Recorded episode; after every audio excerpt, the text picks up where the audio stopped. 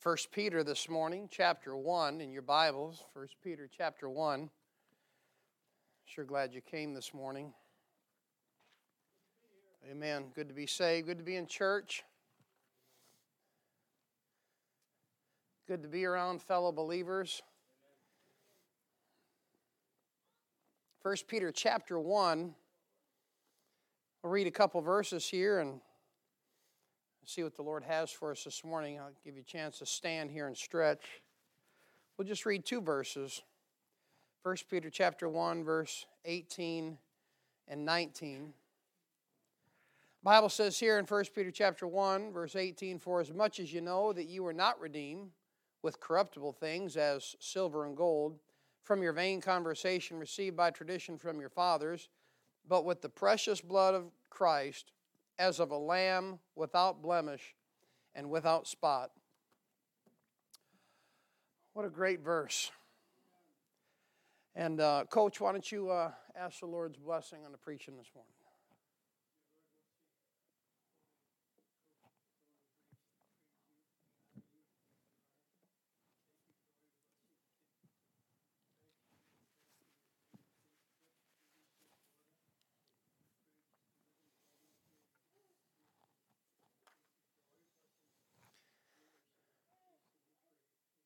Amen. Thank you. you may be seated. Now, over in 2 Timothy chapter 4 and verse 3, Paul says, For the time will come when they will not endure sound doctrine. Amen. And that time clearly is today. And the they are those within the body of Christ. A lot of people think that passage there in 2 Timothy chapter 4 is to lost people, but it's to the people in the body of Christ, and the time is now, and the they are those within the body of Christ. The scriptures also declare concerning sound doctrine. I'm going to set something up for you. Hopefully, you can get a good glimpse of it, a good picture this morning. Uh, concerning sound doctrine, that sound doctrine is contrary to those that break the law. That's 1 Timothy 1.10. Sound doctrine exhorts and convinces the gainsayers. You say, what's a gainsayer? One who contradicts that which is alleged. So, how you, how you overcome someone who is against the truth is not by your eloquence, your oratory skills, it's by giving them sound doctrine. And of course, sound doctrine is what every Christian and preacher contextually was commanded to speak to their hearers. That's Titus chapter 2, verse 1. Therefore, sound doctrine, when we talk about sound doctrine, it's not a hobby horse. Sound doctrine is a necessity, it's a command. However, sound doctrine has gone the way of the American Indian, and its brother, false doctrine, now dwells in his tents. When we break it down, sound doctrine is comprised of sound speech. That's Titus chapter 2 and verse 8. And it's built upon sound words. That's 2 Timothy chapter 1 and verse 13, to which you and I were told in that verse to hold fast. So, sound doctrine is important. And we often throw that word doctrine around like it's something that we have and nobody else does. Rather, it should be something that exists that God gave us to us in the Word that we must preach, that we must believe, and we must know. One of the identifying factors that the body of Christ is in the predicament of clinging to feelings rather than facts is the neglect of doctrinal preaching from the pulpits. There is a great straying away from solid doctrinal preaching. Preaching has become, as you know, more psychological. It's become more, what can the church do for you? And that is the worldly approach. That is the business approach. Every business that exists to make money and to get rich wants to know what's in it for me. And so, sound doctrine is preaching that is not comfortable. Many times it's not oratorically exciting. Sometimes, let's just face it, it's dry as cracker juice. And here it is Sunday morning, and I want to give you a doctrinal message this morning. So if you brought a pillow, and sometimes I walk through here, I'm like, man, this is like a, it's like a nursing home sometimes. Not age, don't get offended when I say that. but there's pillows and blankets and shoes, and I'm like, oh, someone left some Tupperware here. Listen, you may have felt good when you got saved. Amen? Amen? But the facts are you are saved when you believe what God said about His Son. Doctrinal preaching embraces and exposes the sound words from the King James Bible, ending often in ION or TION salvation, sanctification, propitiation. So, those are doctrinal words that describe the most important moment that happened to you in your life. And it exposes those words, and these are not college words. They're not 50 cent words, they're Bible words. And we should be comfortable, we should be familiar, and we should know those words. So they're not college words, and the lack of doctrinal preaching has now produced multiple generations. I know you know this, but sometimes it's good to remind ourselves where we're at. The lack of doctrinal preaching does not mean that I'm right and everybody else is wrong. The Bible is right whether I'm right or wrong. The lack of doctrinal preaching has now produced several generations that are weak in the faith. That's Romans 14:1. Many believers that are prone to err from the faith. That's 1 Timothy 6:10. And eventually they depart from the faith. That's 1 Timothy 4:1. And ultimately is because they do not know anything about their faith. The most important day of your life was the day of your salvation. A total of at least 39 things took place the moment somebody trusted the Lord Jesus Christ, their Savior, and redemption is one of them. You're probably wondering, where'd our text verse go? All that to tie in the doctrinal preaching is so necessary today. I love expositional preaching. It has allowed me to grow as a preacher. If you've been with me for the journey, the Lord has changed my preaching. And aren't you glad? Amen. And I'm still changing, and I'm still growing, and I still have a long way to go, and so do you. And we'll get there. Amen. But it's going to take sound doctrine, and it's going to take the reminder that we need doctrinal preaching. It doesn't always touch our feelings but rather it's based upon facts. And sometimes facts, well, they're just a stubborn thing, aren't they? The fact is, if you speed for too long, you're going to get pulled over. The fact is, during the first two weeks of November, if you're not paying attention, you will hit a deer or several. so, facts, uh, as one, I, I, won't remember how the one fellow said it uh, facts don't have feelings. And if you get offended at facts, you need a therapist. Amen? wow, that went over real well. Amen. But we want to preach about redemption. Redemption's first mention is in Leviticus 25 24. You say, ooh, great, Leviticus. Its final mention is in Hebrews 9 15. I'm going somewhere with this thought on redemption this morning. And that word, redemption, first and final mention, carries the thought of being purchased by someone all the way through Scripture. Did you get a hold of that? The, the idea of redemption is something being purchased by someone all the way through Scripture. Redemption means this, according to Webster. It means this the purchase of God's favor by the death and sufferings of Christ.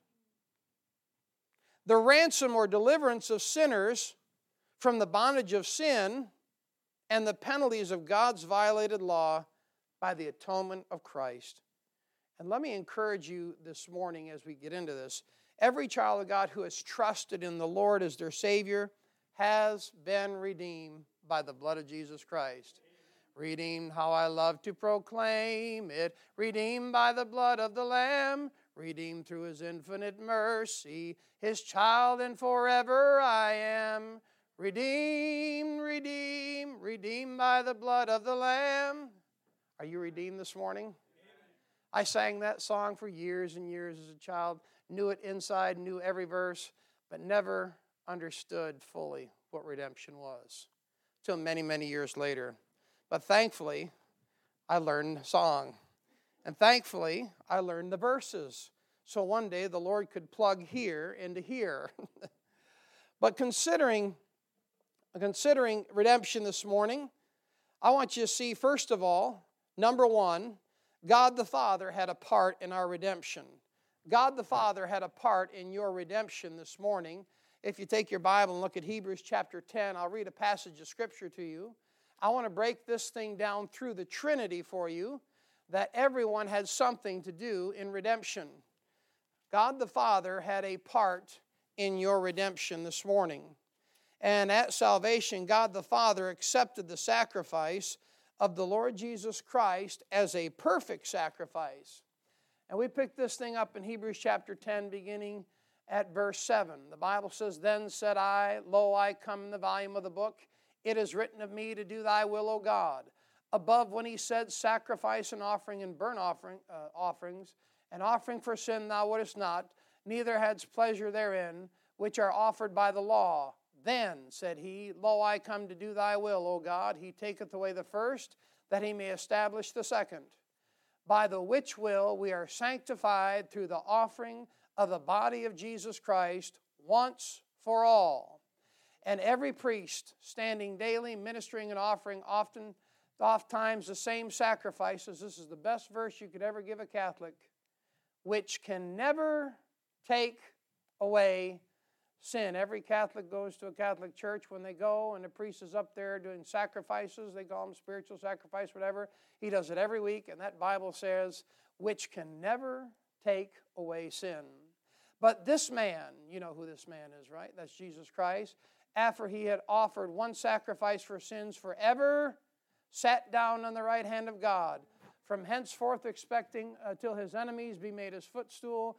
For by one offering he hath perfected forever them that are sanctified. God the Father had a part in our redemption. At Calvary, God the Father, you realize this? He was pleased with the bruising of the sacrifice. He was pleased with the bruising of the sacrifice. Isaiah 53:10 says, "Yet it pleased the Lord to bruise him." It's hard to comprehend sometimes how the Father was pleased to bruise his own son. But God the Father had a part in your redemption this morning, and that God the Father accepted the sacrifice of the Lord Jesus Christ as a perfect sacrifice. Not only that, number one, but number two, God the Son had a part in your redemption this morning. God the Son had a part in your redemption this morning. You say, What did he do? I think you know. He offered himself up as our substitute. He offered himself up as our substitute. The Bible says in 1 Peter chapter 3 verse 1, "For Christ also hath once suffered for sins, the just for the unjust." You know how you do that? You put Jesus' name in for just and your name in for the unjust, and that's how it goes. The just for the unjust, that he might bring us to God. Isn't that a blessing? Galatians chapter 1, verse 4. I know you're familiar with these passages. The Bible says, Who gave himself for our sins. Uh, you say, well, it was the Romans that crucified Jesus. No, he laid down his life for us, he gave himself for us. Uh, they didn't have to make him stay there. He willingly was our substitute. He gave himself. The Bible says he was as a lamb led before a slaughter is dumb. Bible says in 1 Timothy chapter 2 verse 16, who gave himself a ransom for all. He gave himself for that ransom. They didn't have to force him there. I know you know this, but that's his part in redemption. He was our substitute. Not only did he offer himself up as our substitute, but God the Son laid down his life.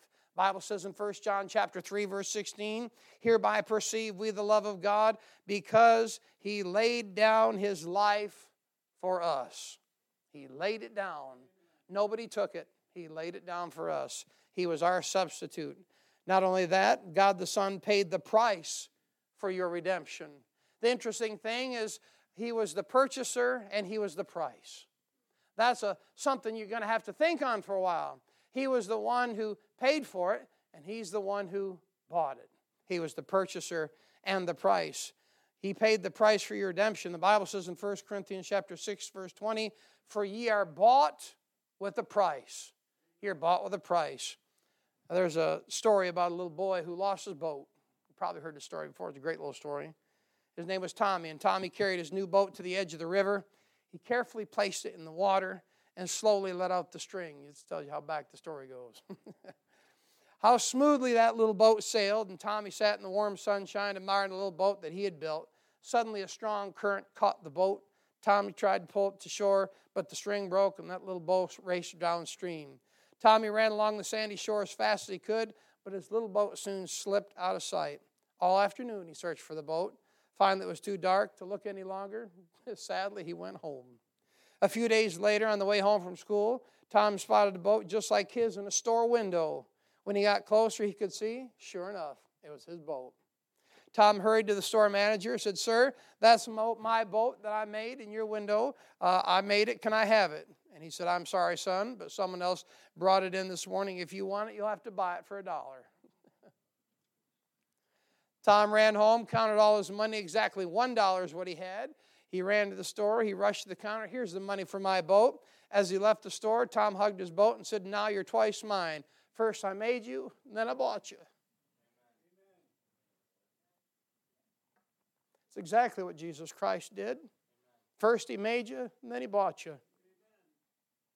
If you ever think you ain't worth much, if you ever think you're cheap, just remember what God thinks of you. He thinks you're His, twice His. First, you're His because He made you, and second, you're His because He bought you. He bought you on the cross, He paid the price to redeem you. So you could start by letting go of your stress to God's care and let go of your sins to God's cross. Well, God the Son, He had a part in our redemption. He paid for your redemption, that price. I know you know what the price was, but the price was blood. We read that text this morning in 1 Peter chapter 1 verse 18 to 19. The Bible says that you were redeemed not with corruptible things, but with the precious blood of Christ. And it wasn't like just prick your finger there, you know, and donate a little blood to the Diabetes Foundation there and you know put it on a slide, and, but he he shed his blood. Bible says in Hebrews 9:12, but by his own blood he entered in once into the holy place, having obtained eternal redemption for us. That price was blood. He shed his blood. Not only was the price blood, but his price was death. Bible says in 1 Corinthians 15:3, you know the verse that Christ died for our sins. He died. The price was his blood, the price was his death. Revelation chapter 5 and verse 9, the Bible says, For thou wast slain and redeemed us to God. Redeemed us to God. It was his death and it was his blood. Not only that, but God the Son, he redeemed us from the curse of the law. Look at Galatians chapter 3.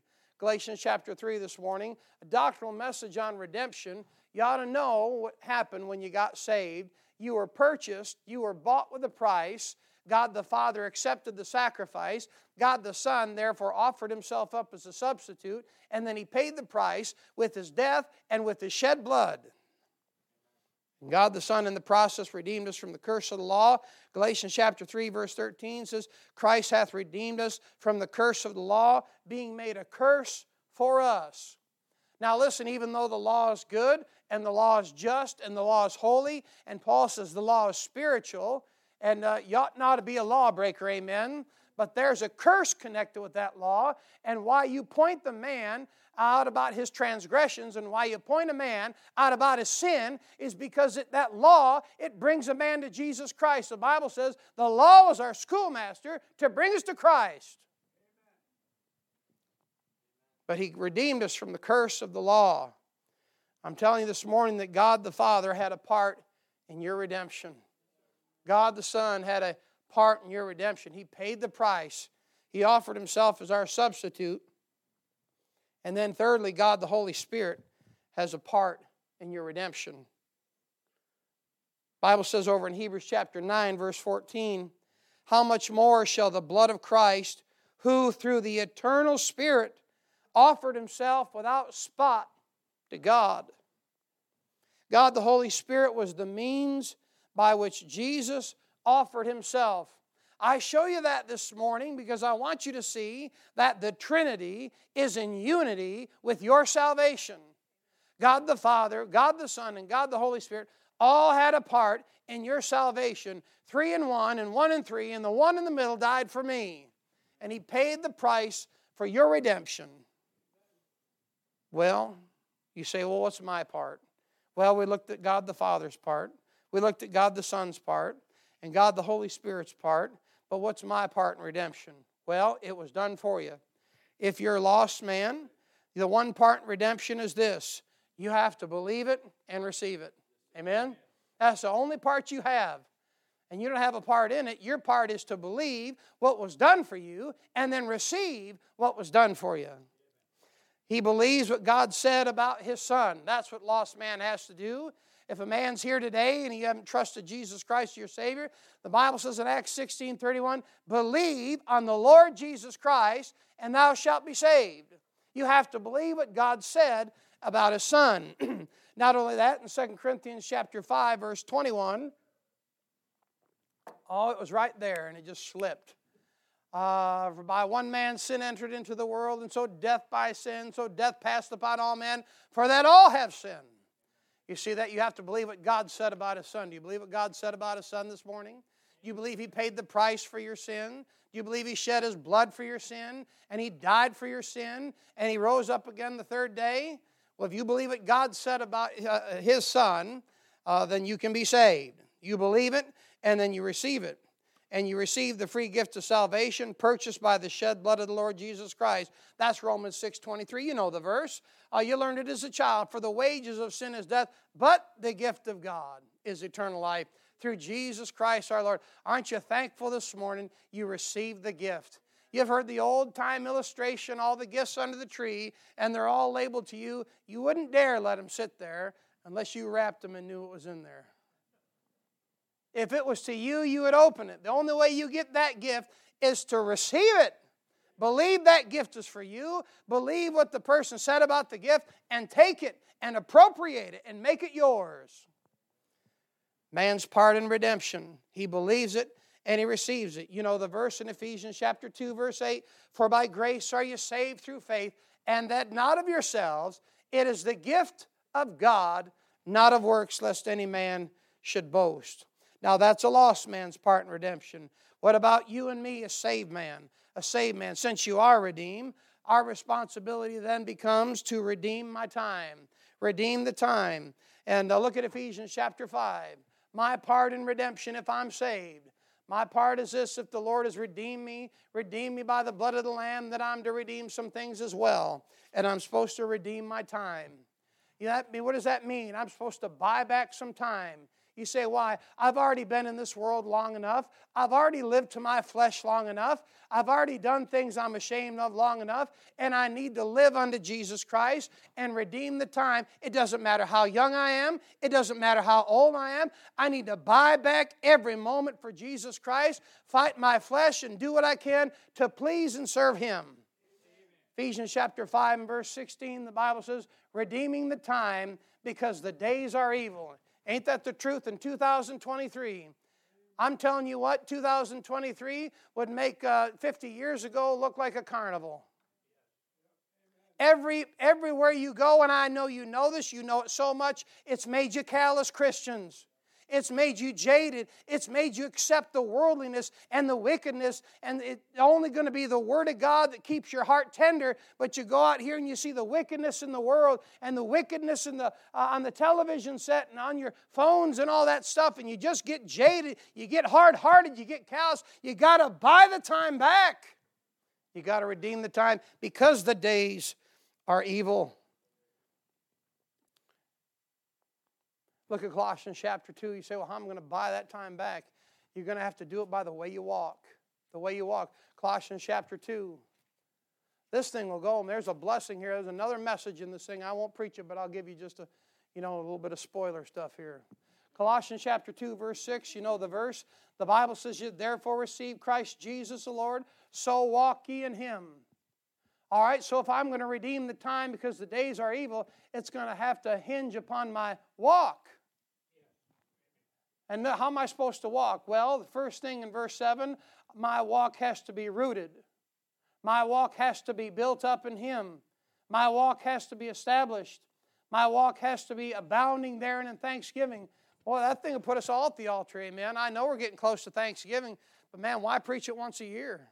Part of my job, part of my day, way of redeeming the time is not only walk them circumspectly, right? Amen. Because the days are evil, but my job as a Christian is to walk pleasing the Lord, rooted, built up in Him, established in the faith, and abounding therein in thanksgiving. I'm going to tell you what, that'll help you redeem the time.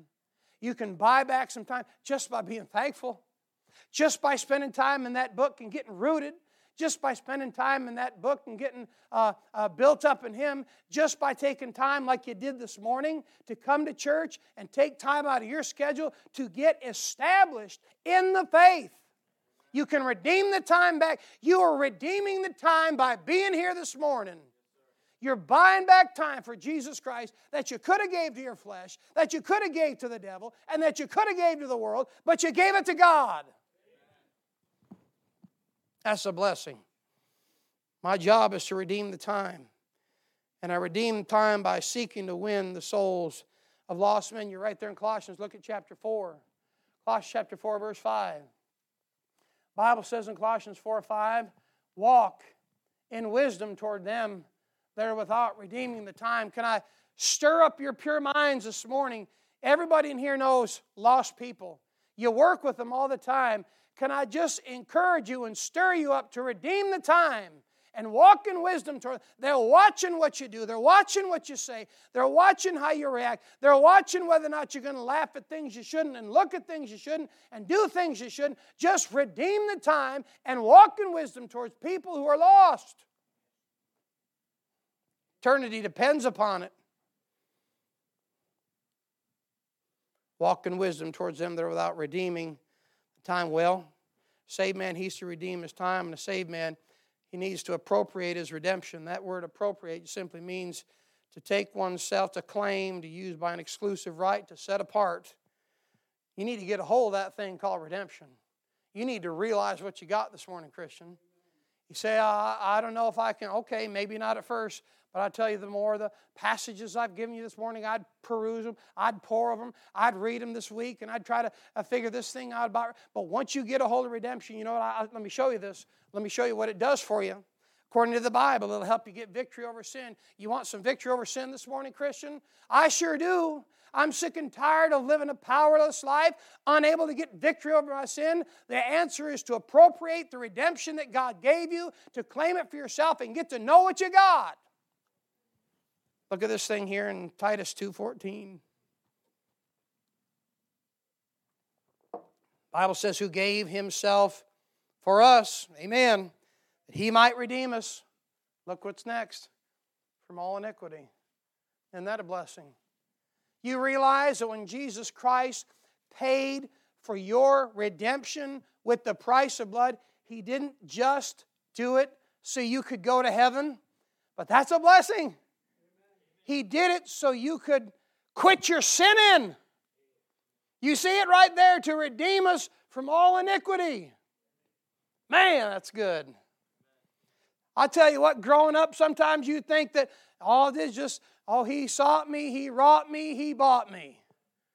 But he saved you to stop your sinning and you get a hold of what you got in Jesus Christ, I'm not preaching you a positive gospel. I'm saying you get a hold of what God did for you at Calvary and you realize how He shed His blood for you. And in the shedding of His blood, He redeemed you from all iniquity. You don't have to sin. And you can get victory over your sin by appropriating the redemption of Jesus Christ. Galatians 1 4 again says, Who gave Himself for our sins that He might deliver us from this present evil world. Aren't you sick of this present evil world? I'm sick of myself, amen. I'm sick of my flesh. I'm sick of battling. I'm sick of my mind. I'm sick of my thoughts. I'm sick of my habits. I'm sick of the way I live. But I am sick of this world. It does nothing but drag me down. It does nothing but shine bright, shiny lights in front of me that go, oh, that's exciting. And I'm like, it's not exciting. There's heartburn connected with that world. He'll deliver us from this present evil world. Not only help give you victory over sin, but notice in Titus chapter 2, verse 15, you appropriate redemption. It'll help keep you pure. Help keep you pure. The Bible says, and purify unto himself a peculiar people. Christian purity should be the strive. And there's only one way you're going to get pure is realize what Christ did for you at Calvary to deliver you from that, and then take the time to get into the pure words of the living God. Old preacher said this garbage in, garbage out. Let me just say it like this, because this is where we live. You can't binge on Netflix all week and expect to come in Sunday morning and get a blessing from the Lord. You can't do it. It's like my, my mentor preacher says this you can never, how do you say, you can't out-train a bad diet. I don't care if you run 20 miles a week, if you're sitting around eating chips and dip and Twinkies and ho hos and fruitcake and pies and all that ice cream, it ain't going to work. But I'm telling you what, you appropriate the redemption that Jesus Christ has given you. It'll give you victory over sin, it'll help purify you. And not only that, it'll give you zeal to serve the Lord. Titus 2:14, the Bible says, zealous of good works. Do you have zeal this morning, Christian? You say, I don't know. Little old country church. Ain't much going on. Well, stop and think what God did for you. I'll put some zeal in your tank, make you want to do something for the Lord through the local church. I'm telling you, the secret to zeal is found in realizing what you have in Jesus Christ. It's not realizing where you're eating for lunch, although, I mean, if you're going to go out, great, right? But zeal is found in realizing what Christ did for you on the cross and how that shed blood delivers you from sin. It delivered you from hell, it delivers you from sin today, and one day it delivers you from the presence of sin altogether. I mean, that's what it's all about. That's what gives us hope. Well, it'll, uh, it'll give you victory of sin, keep you pure, and give you zeal to serve the Lord. And you know what? Here's the final thing. My, my, my job, uh, my part in my redemption as a saved man is to patiently wait for the redemption of my body. You know, when Jesus Christ bought me, you know what he bought? As that song it says, the only thing he bought was me. He came to this earth, he didn't own nothing. He had no savings account, no 401k, had no pension, had no house. He said to one fellow, foxes uh, have holes and birds have nests, right? But I ain't got a place to, you know, take a nap. All throughout the gospel, that's the JEV version there. All throughout the, the Gospels, he's going up in the mountains and praying. And I, what's he doing up there? I don't know if you're like me, you pray, you go to sleep. Isn't that funny? You can't sleep. The older you get, you can't sleep, right? But you pray and you fall asleep. Imagine that. well, patiently wait for the redemption. But look at Romans chapter 8, verse 23. We're almost done here. I'm hoping you're learning something about your redemption this morning. If nothing else, just stirring up your pure minds, to help you realize what you got in Jesus Christ. Romans chapter 8. Romans chapter 8 and verse 23. While you're turning there, can I say I think the Lord wants us to hear doctrinal preaching on a somewhat regular basis. In expositional preaching, it's great preaching in the sense of it keeps you tied to the book it lets the book lead the way. You can't you really can't run your agenda if you're going to preach through passages unless you're just that jacked up. But with doctrinal preaching, you know what it does? It always focuses back on Jesus Christ. And it focuses on what he did for you. And it focuses on what the blessing it is to be saved and what awaits us and the rewards that await. And the time that we have left is so short. Romans chapter 8, look at verse 23. The Bible says this, and not only they, but ourselves also, which have the first fruit of the Spirit, even we ourselves groan within ourselves, waiting for the adoption to it, the redemption of our body. You see it? We are to patiently wait for the redemption of our body. Take your Bible, go to 1 Corinthians chapter 15. Now, it's going to happen. It's going to happen sooner than later. you say when? I have no idea. You say, "Well, I hear you're teaching uh, this, and you, uh, you know, you said that he might." Co-. Yeah, and I'm, I'm probably wrong too, but I'll keep guessing. It don't matter. I still want him to come, and if he don't come May 24th of 2026, I hope he comes May 25th. And if you don't understand why I said that, it's okay. I didn't create a new doctrine. I just I like guessing. You say, well, the Bible says that no man, you're right, but what's wrong with guessing? I didn't say you had to go sell everything you had and take white sheets and go to the top of the tallest hill in Oscar County. I mean, he might come back. It just makes sense. I mean, would that be all right if he came back? It'd be all right if he came back before that, right? And if I'm wrong, I'm still going up. 1 Corinthians chapter 15. Well, I don't think you ought to set a day. Oh, shut up. Let me have my fun. I, would like to get to heaven. I mean, I'm going there. Don't, don't worry about that. But I'd like to get up there and I'd like the Lord to say, You're close. You're close. Like, oh, I know. And then, and I don't know what he'll say. He'll be like, Yeah, but I, I fixed the calendar here and I fixed it there because no man knoweth. But I'm glad you were guessing and I'm glad you were looking. And I'm glad that you love my appearing. So here's a crown. 1 Corinthians chapter 15. I want you to see the redemption of our body will be sudden. Sudden 15 51. Bible says, Behold, I show you a mystery. We shall not all sleep. We shall all be changed. Verse 52. In a moment, see that? In the twinkling of an eye. Scientists have uh, measured that out, and I didn't write it down, but it's some astronomically fast number. In a moment, in the twinkle, right? Twinkle, twinkle, little eye. and we're gone. It's going to be sudden. Not only that, but I want you to notice the redemption of our body is initi- initiated by the sound of the trumpet right there in 52. See it? It's, it's, it's going to be sudden, and it's going to be initiated by the sound of the trumpet. It says, in a moment, in the twinkling of an eye, at the last trump, for the trumpet shall sound. Man, I'm waiting for the trumpet. I'm waiting for the. I'm waiting for it. You say, what's that trumpet going to be like? I don't know. Jeremy Evans, come up hither gone. I, I believe you'll hear your name. I do believe that. And not only that, the redemption of our body, you know what it'll do? It'll resemble, it will resemble our Savior. 1 John chapter 3.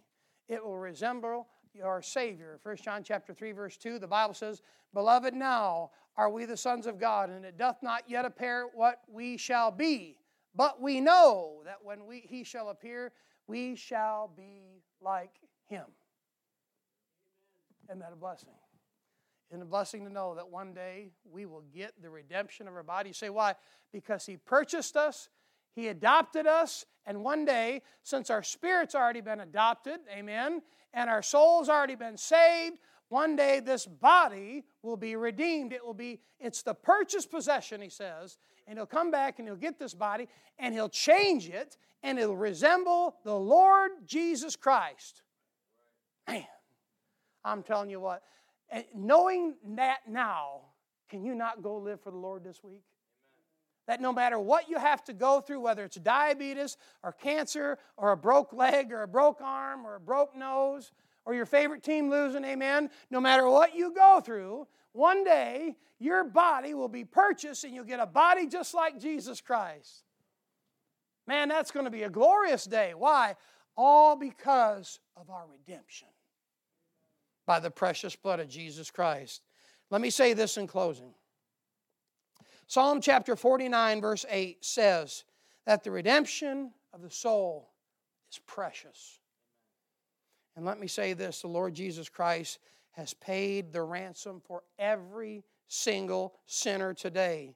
The only thing standing in the way between being redeemed or not being redeemed is simply trusting in the Lord Jesus Christ and his death his burial, and his resurrection. I'll ask you today has there ever been a time in your life where you put your faith and trust in the finished work of Jesus Christ's death and shed blood at the cross of Calvary? If not, today is the day of salvation, friend. I wouldn't, I wouldn't leave out of here and say, oh, preacher, we all know everybody. I know, man. And familiarity breeds contempt, don't it? I just throw this out here. If you've never trusted Jesus Christ as your Savior, there's never been a time where you put your faith and trust in Jesus Christ. He's already redeemed you. Why not believe it and receive it? He's paid the penalty, but will you accept it? Christian, is your redemption precious to you? Are you redeeming the time, living in the power of the Holy Spirit, and reckoning yourself dead indeed unto sin? Christian, do you long to see others redeemed by the blood of the Lamb? Christian, do you witness? Christian, do you plant the seeds of redemption? Christian, do you pray for sinners daily? Christian, do you ask the Lord for a burden for souls? Christian, do you long for the day when the trumpet sounds, the dead in Christ rise, and we obtain the redemption of our body? Do you long for that day? What a day! Glorious a day that will be. Redeemed, how I love to proclaim it. Redeemed by the blood of the Lamb. Redeemed through his infinite mercy, his child, and forever I am. Are you redeemed? I'll have Elizabeth come to the piano this morning, the organ, wherever she can come. I'd like to just give a general invitation. If you like to be redeemed, come on down. I'd like to show you how to get saved. Christian, do you long for those things that I just spoke about? Have you appropriated your redemption? Do you know what you got? Are you redeeming the time? As she begins to play this morning, the altar's open. Why don't you just come talk with the Lord?